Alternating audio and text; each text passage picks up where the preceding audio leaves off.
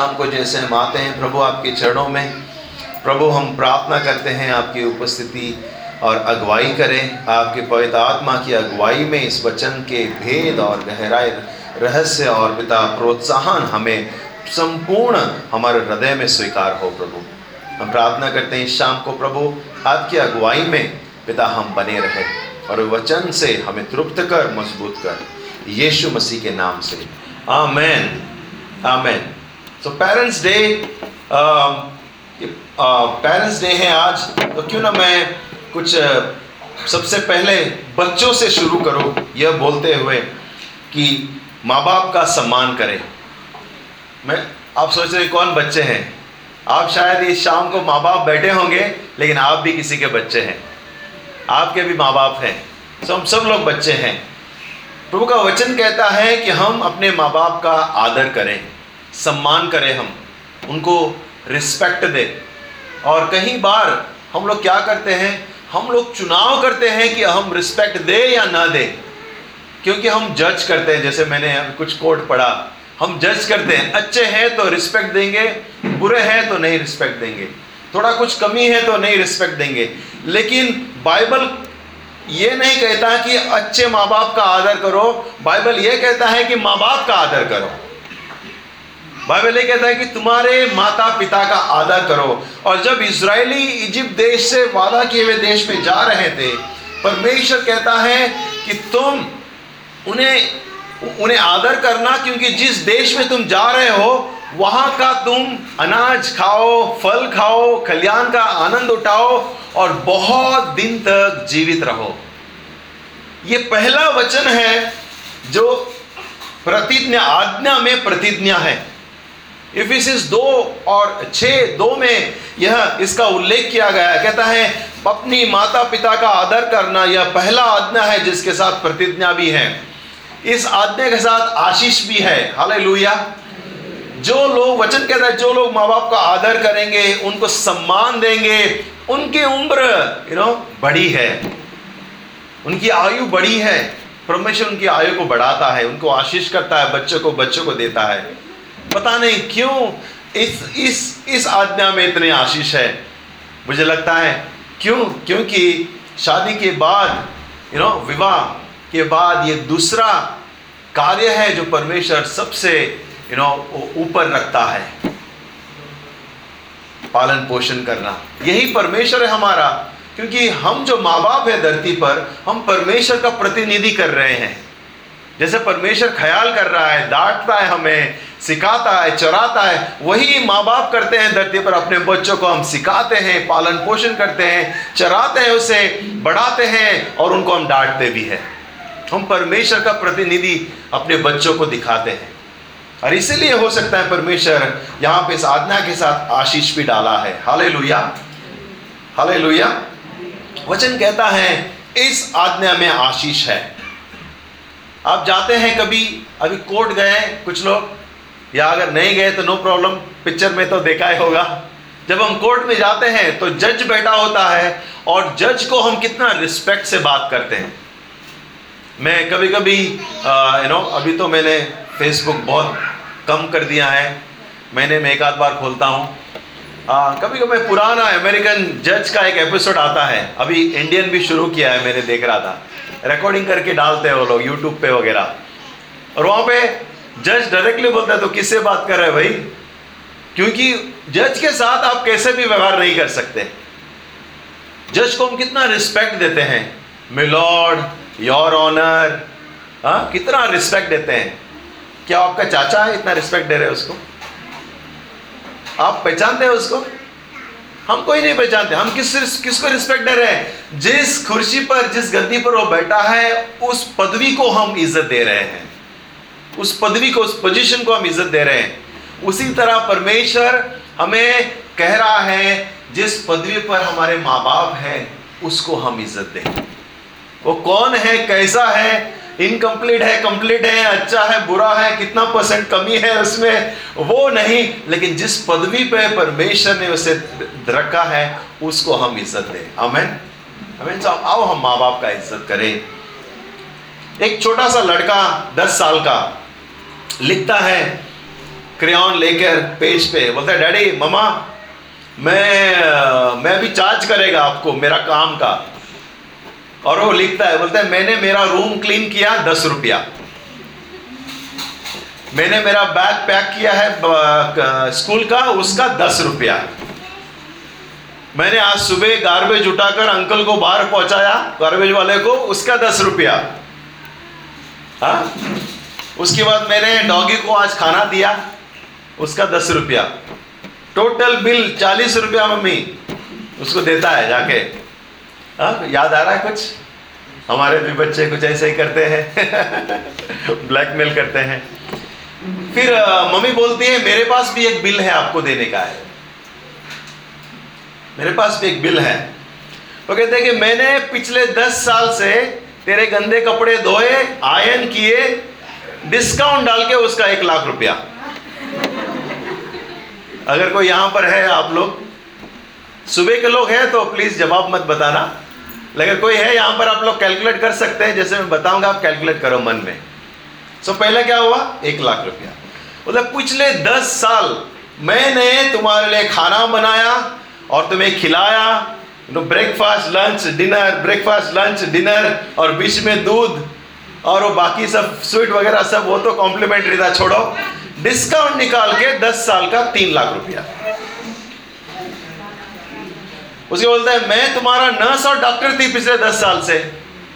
तुम्हें दवाई दिया, तुम्हें ग्राइड दिया, तुम्हें ये दिया, तुम्हें वो दिया, तुम्हें काढ़ा दिया, सब किया डिस्काउंट निकाल के तीन लाख रुपया।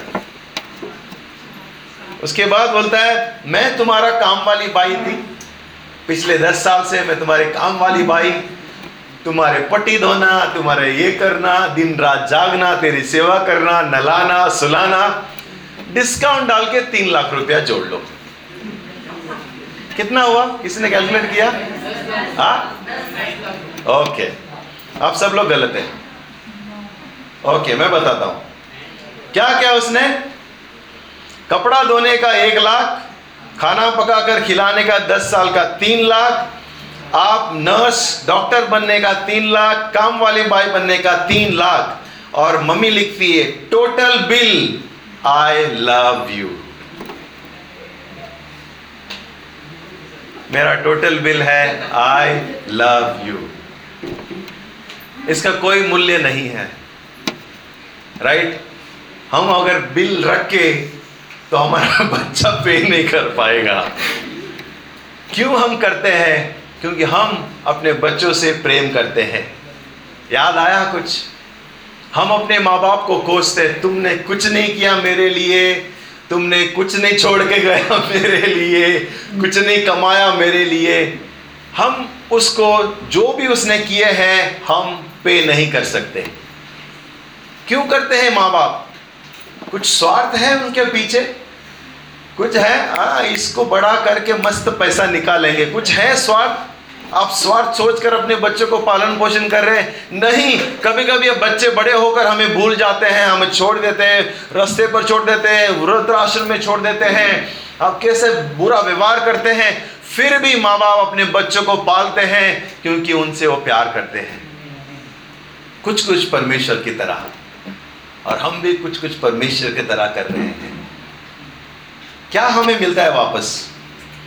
दो बूढ़े माँ बाप बेंच पे बैठे हैं, बात कर रहे हैं। बोलता है माँ बाप बच्चे को पालना कितना महँगा हो गया है ना? तो एक बाप, बूढ़ा बाप बोलता है हाँ हाँ बहुत महँगा हो गया है। लेकिन एक अच्छा है कि घर पे स्मार्टफ़ोन और लैपटॉप ऑपरेटर करने वाले हैं वो लोग। हमको नहीं आता, वो लोग तो कर लेते हैं। इतना महँगा खर्चा करके ऑपरेटर हमने घर पे रखा है। हमारे बच्चे सब लोग जानते हैं। राइट स्मार्टफ़ोन वगैरह सब वगैरह वगैरह वगैरह। आज हम वो एडवाइस दे रहे हैं अपने बच्चों को। आज हम वो सलाह दे रहे हैं अपने बच्चों को, जिस सलाह को हमने अपने माँ बाप से नहीं सुना। हम ऐसे सलाह दे रहे हैं, जो हम खुद नहीं सुने हैं अपने माँ बाप से। आज हम वो सिखा रहे हैं जो हमने सीखा नहीं है। ये बहुत सैड है लोग बहुत देरी से माँ बाप का आदर करते हैं। पता है कहाँ आदर करते हैं? फ्यूनरल के दिन। फ्यूनरल के दिन बड़े बड़े बोलेंगे, मेरे बाप ऐसा था, मेरे माँ ऐसे थी। खर्चा करेंगे कॉफिन के लिए यू नो इतने बड़े बड़े वहाँ खर्चा करेंगे। लेकिन मेरे ख्याल से वो बहुत लेट है। जब ज़िंदा रहते हैं हमारे माँ बाप, उससे मिले, दो बातें बोले, दो चीज़ उसे दे उसे खुश करे, फ़ोन करे, दूर है तो उसे प्यार दे, क्योंकि वो मरने के बाद खर्चे से कहीं बढ़कर है। हाले हम पर हमारे माँ बाप का आदर करें। अगर यहाँ पर कोई है, आपके माँ बाप दूर हैं, और आपने उनको यू नो कुछ नहीं किया है अच्छा रहेगा, आप आदर करें उनका। जब तक वो जीवित हैं, उनका आदर करें। मुझे याद है, एक ऐड आता था टीवी के में, टीवी में एक यंग कपल होते हैं और उसका छोटा सा लड़का रहता है, शायद इससे थोड़ा सा बड़ा। और वे लोग अपने माँ बाप को ना वृद्ध आश्रम भेजते हैं। और छोटा बेटा देख रहा है कि उनका मम्मी डैडी क्या कर रहे हैं दादा जी के साथ में, दादा दादी के साथ में। तो उनको वृद्ध आश्रम भेजते हैं, छोड़ के आ जाते हैं। और घर आने के बाद जो छोटा लड़का है, वो जाता है बेडरूम में और कंबल लेता है, बेड बेड पे से। और फोल्ड करता है, फोल्ड करके, पैक करके वो यू नो कबड़ में डाल रहा है। तभी उसके माँ बाप आके बोलता है कि, बेटा, क्या कर रहे हो? बोलता है कि, मैं कंबल रेडी करके रख रहा हूँ, डैडी, ताकि जब मैं बड़ा हो जाऊँ, आपको जब मैं वृद्धाश्रम छोड़ू, ये कंबल आपको दू मैं। जो हम बोलते हैं, हम काटेंगे। जो हम करते हैं, हमारे साथ किया जाएगा। जिस नाप से हम नाप रहे हैं, हमारे लिए भी नापा जाएगा। जो का वचन कहता है। क्या हम कर रहे हैं? एक अच्छा अच्छा बेटा और एक अच्छा पति एक अच्छा पिता बनता है। अच्छा बेटा और अच्छा पति एक अच्छा पिता बनता है और एक अच्छी बेटी और अच्छी पत्नी अच्छी माँ बनती है। हम सोचते हैं पेरेंटिंग जब हमारा बच्चा पैदा हो जाएगा ना, तभी शुरू हो जाए। पेरेंटिंग कहीं पहले शुरू होती है। माँ बाप बनने की सोच बहुत पहले से शुरू होती है एक अच्छा पुत्र और अच्छा पिता अच्छा बाप बनता है। और हम सोचते हैं, अरे बाप, बेटा, बच्चे हो जाएँगे, सीख लेंगे। इंटरनेट तो है ही। गूगल भैया तो है हमारे साथ में। गूगल भैया को पूछ लेंगे कि डायपर कैसे चेंज करते हैं। पूछ लेंगे कि कैसे उनका देखभाल करते हैं, क्या खिलाते हैं। मैं पाँच साल आठ महीने का पिता हूँ। क्योंकि मेरी बेटी पाँच साल आठ महीने की है। लेकिन परवरिश के बारे में कई सालों पहले हमने सीख लिया है। नो, भाई ब्रदर्स के बच्चे थे, मुझे याद है, जैसे प्री बता रही थी, जब वो छोटे थे, हम उसे, मैं जाके सुबह सुबह स्कूल पहुंचाता, स्कूल से लाता सेक्रीफाइस करता, सुबह सुबह उठता, काम से मैं लेट आता कभी रात को दो बजे। एक बजे फिर सुबह उठकर स्कूल में पहुंचाना उनको। और परवरिश के विषय में तो हमने सीखा है। तो अच्छे माँ बाप बनना कहीं पहले शुरू होता है। हाल लोहिया मैं सो और उसके साथ साथ मैं बचा दूँ, अगर आप अच्छे माँ बाप बनना चाहते हैं, बन रहे हैं, okay? अच्छे माँ बाप बन रहे हैं तो मैरिज जो है, वो फाउंडेशन है। एक अच्छा शादीशुदा जीवन एक अच्छे माँ बाप को बनाता है। तो मैरिज पे ध्यान दें हम। आपके शादी पर ध्यान देना। जितना मज़बूत आपकी शादीशुदा जीवन रहेगा, उतना ही अच्छा आप माँ बाप बनेंगे। आप परवरिश करेंगे, योगदान देंगे। तो परमेश्वर, अगर हमें परमेश्वर से प्रेम करना है तो एक तरीका है, ईश्वरीय पालन पोषण करके हम दिखा सकते हैं, परमेश्वर का प्रतिनिधि कर सकते हैं। परमेश्वर से प्यार कर सकते हैं। सो so, पर पेरेंटिंग जो है ये चल नहीं रहा है। पेरेंटिंग जो है ये परमेश्वर का दिया हुआ एक वरदान है ये एक ज़िम्मेदारी है। परमेश्वर ने दिया हुआ वरदान है। वचन कहता है इफिस सिक्स फोर में इफिस छ चार में कहता है और ये पिताओ अपने बच्चों को रीस न दिलाओ परंतु प्रभु की शिक्षा और चेतावनी देते हुए उनका पालन पोषण करो। हमें फिर से पढ़ो मैं, ध्यान से सुनना। हे पिताओ, अपने बच, पिता यानी कि माँ दोनों को बोल रहा है। हे पिताओ, अपने बच्चों को रीस न दिलाओ, परंतु प्रभु की शिक्षा और चेतावनी देते हुए उनका पालन पोषण करो। हम प्रभु के शिक्षा के द्वारा उनको पालन पोषण करे और उनको चिताते हुए पालन पोषण करे। लेकिन बहुत से बार हम पाल रहे हैं और कोई और उसका पोषण करते हैं। पड़ोसी उनको कुछ और सिखा रहा है। हम उसका पेट भर रहे हैं, उनकी ज़रूरत पूरी कर रहे हैं घर पे, बाहर से कुछ और वो सीख रहे हैं। हम उनका ज़िम्मेदारी ले रहे हैं। पूरा हेडक हमारा बीमार पड़ते तो रात रात भर जागरण हमारी। लेकिन कुछ और कोई लोग संसार उसे बुरा चीज़ सिखा रहा है। आप मेरे साथ एग्री है? क्यों? क्योंकि हम कहीं ना कहीं हम फेल हुए हैं परमेश्वर के उसके चाल चलन को सिखाने के लिए। देखिए इफिसस में पौलुस क्या कहता है? अपने बच्चों को रेस न दिलाओ, परंतु प्रभु की शिक्षा चेतावनी देकर उनका पालन पोषण करो। प्रभु की शिक्षा के द्वारा उनकी पालन पोषण करो। हम क्या कर रहे हैं? सिर्फ़ पालन पोषण कर रहे हैं। हम क्या कर रहे हैं? ग्राइप बॉटल खिला दे रहे हैं। पेट दर्द में दवा दे रहे हैं। भूख लगे तो खाना दे रहे हैं। उनको कपड़े, मकान सब दे रहे हैं। लेकिन कभी कभी हम अच्छी शिक्षा देने में, परमेश्वर की शिक्षा देने में हम असक्षम हो जाते हैं। हम असक्षम हो जाते हैं। और इसका ही फ़ायदा शैतान उठाता है, संसार उसे बुरा चीज़ सिखा देते हैं। हमारे बच्चों को हमने नहीं सिखाए, वैसे चीज़ सीखे हुए हैं वो लोग। हमने सिखाए नहीं उनको, वो चीज़ वो सीखे हुए हैं। और फिर बोलते हैं, हमने तो अच्छा बीज डाला था, ये कहाँ से जंगली हो गया? हमने तो सब कुछ दिया, ये कहाँ से हो गया? ये क्या हो गया? क्यों? कहीं ना कहीं हमने बुनियाद में इस वचन का पालन नहीं किया है। कहीं ना कहीं हम शायद हो सकता है। हमारे मैरिज शायद सही नहीं था हमारी बुनियाद की बातें सही नहीं था हमने सही तरह ज़िम्मेदारी नहीं उठा, उठाई हो हो सकता है। क्योंकि हर एक पेरेंट्स परफेक्ट नहीं है। हमें प्रभु की मदद की ज़रूरत है। जो पेरेंट्स सोचते हैं मुझे किसी की ज़रूरत नहीं मैं अकेला कर सकता हूँ ऑल द बेस्ट आप सुपरमैन हैं। हम तो नहीं हैं। हमारी एक ही बेटी है उसको पालने के लिए हमें प्रभु की मदद की ज़रूरत है। यहाँ कुछ लोग हैं तीन दिन लोग पाल रहे हैं। कैसे कर लेते हैं? मैं पूछता हूँ कभी कभी मैं मंजुला को बोलता मंजुला कैसे कर लेती हो? बस कर लेते हैं हम लोग। हेड्स ऑफ़ टू हर उस परिवार को। लेकिन प्रभु की ज़रूरत है।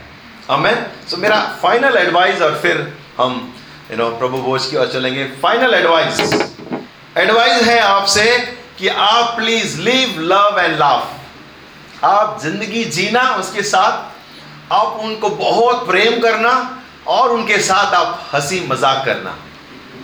और भी बहुत सारे एडवाइस है, लेकिन आज इसमें मैं नहीं डालूँगा। लेकिन ज़िंदगी जीना। लिव लव एंड लव कोई कहो इंग्लिश में? लिव लव लव एक एक देखते हैं, बहुत ही संक्षेप में। लिव पर मैं, हमारे बच्चों के साथ ज़िंदगी जियो। बच्चों के साथ जियो। उनके साथ समय बिताओ, अपना जीवन उनके शेयर करो। उनको जानो अंदर से बाहर वो कैसे हैं, जैसे वो बढ़ रहे हैं। और आप भी उनको बताओ, आप कौन है, कैसे हैं। आप बोलेंगे, मैं क्या बात कर रहा हूँ? आपको पता है कभी कभी जैसे बड़े बच बढ़ते हैं हमें पता नहीं कौन है ये।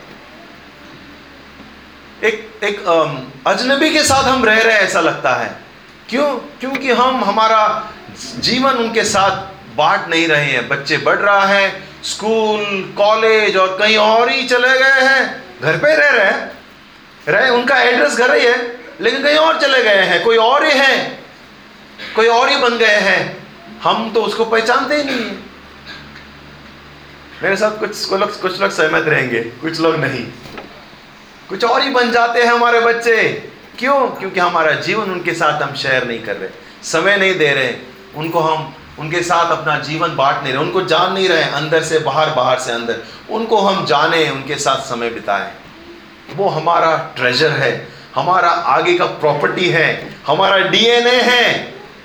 हमारा कुल बढ़ाने वाले हैं। हमारे नाम को आगे ले जाने वाले हैं। हमें गर्व करने वाले और हमारे नाक भी कटाने वाले हैं। और उनके साथ हम समय नहीं बिताते। हम इतने बिज़ी हो जाते हैं और हमारे बच्चे कुछ और बन जाते हैं। सो लिव लाइफ लव प्रेम, उनसे हम प्रेम करें। बहुत सबसे बढ़कर प्रेम करें। उनको कभी भी महसूस ना हो कि आप उनसे प्रेम नहीं करते। उनको कभी भी ऐसा ना लगे, एक पॉइंट ऑफ़ टाइम उनके जीवन में कहें कि डाड़ा मुझसे प्रेम नहीं करता। उनके जैसा प्रेम नहीं कर रहे हो तुम मुझे। याद है, मैंने कोट कहा था, पिता, माँ का प्रेम कितना भी डिवाइड कर लो, वो हमेशा होल होता है। वो संपूर्ण ही रहता है। कितने भी बच्चे हो जाए, एक, दो, तीन। पहले तो पहले के ज़माने में आधा डजन थे। ओके, बारह भी थे। कितने भी हो जाए उनका प्यार सबके लिए सही हो तब भी उनको महसूस होगा कि मेरा डैडी मेरा मम्मी मुझसे भी उतना ही प्यार करते हैं जो बा, बाकी भाई बहनों से प्यार करता है। उससे प्यार करें। उनसे हमें अपने उनको दिखाए कि हम कितना प्यार करते हैं। उनको समझाएँ उनके साथ समय बिताकर और उनको बताकर भी। कभी कभी हमें बताना ज़रूरी है कि हम आपसे प्यार करते हैं। मुझे पता नहीं आप लोग कितनी बार अपने बच्चे को कहा होगा कि I love you beta. You know you are a best beta in the world ये डायलॉग आजकल फ़ेमस है। आप सबसे बेहतर हो। और वापस में हमें सुनने को मिलता है, डैडा, आप भी बेहतर हो। वर्ल्ड में आप बेहतर हो। और पिता परमेश्वर करे, ये ऐसा ही प्यार हमेशा रहे हमारा माँ बाप का। जैसे हम बड़े, हम best father of the world नहीं रह जाते। लेकिन हमारा रिश्ता रहना है। मज़बूत रहना है, हमसे प्यार दिखाना है। आखिरी बार कब कहते आपने अपने बच्चों को, बेटा आई लव यू एक हमारे कपल है। पता नहीं, आप लोग अपने पत्नी को भी बोला होगे कि नहीं आई लव यू या पत्नी बोला है कभी पति को आई लव यू मुझे याद है, एक हमारे कपल है यू नो सादे कपल है। उनको मैंने एक दिन पूछा आपने आखिरी बार एक दूसरे को आई लव यू कब बोला था? और वो लोग, नहीं भैया। बोला, मैंने कौन सा बड़ा कुछ पाप का बोल दिया? मैंने कहा था कभी आप लोग एक दूसरे को पति पत्नी को आई लव यू बोला था? जैसे मैं बोला, नहीं भैया मैंने उनको वो लोग लाइफ में कभी आई लव यू नहीं बोला है। दो तीन बच्चे हो गए। लेकिन आई यू नहीं बोला है। कभी कभी हमें बोलना ज़रूरी है। हम आपसे प्यार करते हैं। शब्द में ताकत है और शब्द अफर्मेशन करता है। शब्द जो है ना, एक क्या कहते हैं, सिक्का लगाता है, मोहर लगाता है प्यार का। शब्द में बहुत ताकत है। तो कभी कभी बोलना ज़रूरी है। जो पति पत्नी यहाँ बैठे हैं पेरेंट्स कभी कभी बोल दो। हा? बोल ही दो। आई लव यू डार्लिंग जो भी बोलते हैं आप हनी लड्डू, जलेबी, जो भी आप बोल रहे हैं, बोल ही डाल दो। के आजकल के नए नए कपल सुबह के सभा में बहुत फ्रेश ताज़ा ताज़ा हमारे पेरेंट्स है, ताज़ा हमारे यू नो कपल्स है। उनका देखने का इस ज़माने के हैं। पूरा इवनिंग का थोड़ा सा हम थोड़ा सा मिक्स है। Okay okay? मिक्स है हमारे। वो लोग हमेशा बोलते रहते हैं, हम लोग कभी बोलते नहीं है। ये क्या है? लेकिन अफर्मेशन करें हम। और तीसरा और आखिरी लाफ आइए उसके साथ हम, हमारा जीवन को हम लोग मज़ा करें। बच्चे फन होते हैं। बच्चे के साथ इंजॉय करना चाहिए। बच्चे के साथ बच्चे बनना चाहिए। बच्चे के साथ यू नो इंजॉय जोक करो क्रैक करो। पिकनिक को जाओ। मेरी बेटी हर हफ़्ता पिकनिक बोल रही है। हर हफ़्ता बैक पैक है daddy let's go on the beach मैं बोला बीच पे बड़े बड़े लहर आ रहे हैं। बारिश में, हम थोड़ा देर रुको। सब तैयार कर दिया लेट्स गो अभी। मुझे तो परसों बोल रहे थे, रात को साढ़े नौ बजे। बोलते बीच पे चलो पिकनिक को। मैं पहले मेरी माँ संडे होने दो, उसके बाद जाएँगे। पिकनिक जाओ कभी पिकनिक अपने। सिर्फ़ परिवार के साथ। सिर्फ़ चर्च पिकनिक के लिए मत रुकना। अपने परिवार को लेकर और किस पड़ोसी को प्लीज़ मत लेके जाना। कभी कभी सिर्फ़ परिवार जाओ अपने बच्चों के साथ में। एंजॉय करो hide and C Khelo joke करो। क्योंकि जब हम ये करते हैं, हम उसके मित्र बनते हैं, हम दोस्ती, दोस्त बनते हैं, और फिर हम एक दूसरे को हम समझ सकते हैं, एक दूसरे का हम शेयर कर सकते हैं। जैसे बड़े बच्चे बड़े होंगे, वे भी दोस्त के समान हमारे साथ शेयर करेंगे। नहीं तो कोई और दोस्त ढूंढेंगे, और हो सकता है कभी कभी गलत दोस्त मिल जाए। तो आओ उसके साथ हम यू नो लाफ करें शेयर करें फन करें। क्योंकि जैसे बच्चे बढ़ते हैं, हमें भी बच्चों के लिए छोटे होते होना ज़रूरी है। हमें भी छोटा बनना है उनके समान। जैसे वो बढ़ रहे हम भी उसके उम्र के बने तो हमें वो बोलेंगे dad is fun mum is fun बोलेंगे। मज़ा आता है। सबसे ज़्यादा किसके साथ मज़ा आता है? आप पूछो बच्चों को। मम्मी के साथ, डैडी के साथ बोलेंगे। क्यों? अगर ये तीन बातें रहेंगी तो। हम अच्छा पेरेंट बन सकते हैं। और आखिर में जैसे हम ख़त्म कर रहे हैं, मैं ये बताना चाहता हूँ, परमेश्वर हमारा सबका, हमारा पिता और माँ है। हमारा वो आत्मिक परमेश्वर है जो हमारा ख्याल करता है, पालन पोषण करता है। मैं दो तीन वचनों को पढ़ूँगा, अगर आप लिख रहे हैं तो ले लो। दो करंते के अध्याय छः अठारह कहता है कि और तुम्हारा पिता और मैं तुम्हारा पिता होऊँगा और तुम मेरे बेटे और बेटियाँ होंगे। यह सर्वशक्तिमान प्रभु परमेश्वर का वचन है। प्रभु का वादा है कि वो हमारा पिता रहेगा। सिर्फ़ परमेश्वर नहीं, वो पिता भी है। हमें हालेलुया। वो हमारा पिता है। नो मैटर आपका क्या उम्र है, वो हमारा पिता है। आपका, आप शादीशुदा है या आपका कोई माँ बाप नहीं है, जानो, परमेश्वर हमारा पिता है। भजन संगीत 103 तेरह कहता है, जैसे पिता अपने बालकों पर दया करता है, वैसे ही यहुआ अपने डैरियों पर दया करता है। हमें जैसे पिता अपने बच्चों पर दया करता है ना, वैसे परमेश्वर हम पर दया करता है। क्योंकि वो पिता है। कितनी बार हम अपने गुस्से को पी लेते हैं। बच्चे हमारे बहुत सारी बड़ी गड़बड़ करते हैं घर पे। अपने आपके साथ हुआ है, मैंने सुना है, किसी का बच्चे ने घर का टीवी फोड़ दिया। मैंने सुना कभी मोबाइल फोड़ दिया कभी कभी कीमती चीज़ें फोड़ दिया कुछ बड़ा नुकसान कर दिया फिर भी हम लोग हम्म, गुस्सा आता है। और फिर उस गुस्से को पी लेते हैं। क्यों? क्योंकि हम अपने बच्चों पर दया करते हैं। वैसे ही परमेश्वर है हम पर दया करता है। वो हमसे प्यार करता है और गुस्सा नहीं लेकिन दया करता है। अमेन अमेन और तीसरा वचन यशाया का अध्याय 49 और 15 से 16 यह कहता है क्या यह हो सकता है कि कोई माँ अपने दूध पीते बच्चों को भूल जाए? आपका जवाब क्या है? हो सकता है कि कोई माँ अपने दूध, ये वचन लिखता है, मेरा सवाल नहीं है, वचन में है। पवित्र बाइबल में कहता है, क्या यह हो सकता है कि माँ अपने दूध पीछे, पीते हुए बच्चों को भूल जाए? अपने जन्मे हुए लड़के पर दया ना करे? आप हाँ बोलो या ना बोलो, लेकिन बाइबल का जवाब बोलता है हाँ। हो सकता है। माँ अपने बच्चों को भूल सकती है। शायद आप नहीं, लेकिन संसार में कोई रहेंगे जो स्वार्थी माँ अपने स्वार्थ के लिए अपने बच्चों को भूल सकती है, छोड़ के चली जा सकती है। और ऐसे पहले हमने बहुत सारी कहानी सुनी है। और बाइबल कहता है हाँ वह भूल सकती है, परंतु मैं कभी नहीं भूलूँगा। परमेश्वर हमारा माँ भी है। ममता का सागर है परमेश्वर। और वो कहता है, मैंने तेरा चित्र अपने हथेलियों पर खोद रखा है। अपने हथेली पर होता है, तेरा नाम मैंने खोद रखा है। मैंने तेरा चित्र खोद रखा है, लिख रखा है। और मैं सुबह बता रहा था, क्योंकि सुबह बहुत से यंग लोग थे, सुबह बता रहा था मैं कि कितने लोग को याद है, आपके कॉलेज में आपने किसी का पसंद किया था। क्रश हुआ था। कॉलेज स्कूल में ना ये चलते हैं ना कॉलेज में। और क्या करते हैं कॉलेज के नाम लिखते हैं ना सब लोग? हाँ ऐसे। ऐसे नाम लिखते हैं यार। ऐसे आप लोग ऐसा देख रहे हैं कि कभी ऐसे सुना नहीं ऐसे। हाँ किसी को पसंद किया लड़का, लड़की को तो उनका नाम लिखता है। मैं भी कॉलेज में गया था थोड़ी देर के लिए। मैंने भी ये सब देखा है। और वो कहता है छुपा के रखेंगे। और फ्रेंड्स लोग बोले, खोलो खोलो, किसका नाम लिखा है? किसका नाम लिखा है?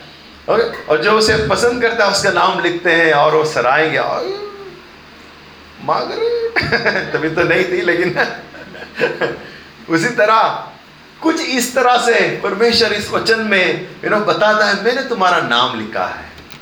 मैं तुमसे प्यार करता हूँ, मैं तुम्हें चाहता हूँ, सराहता हूँ।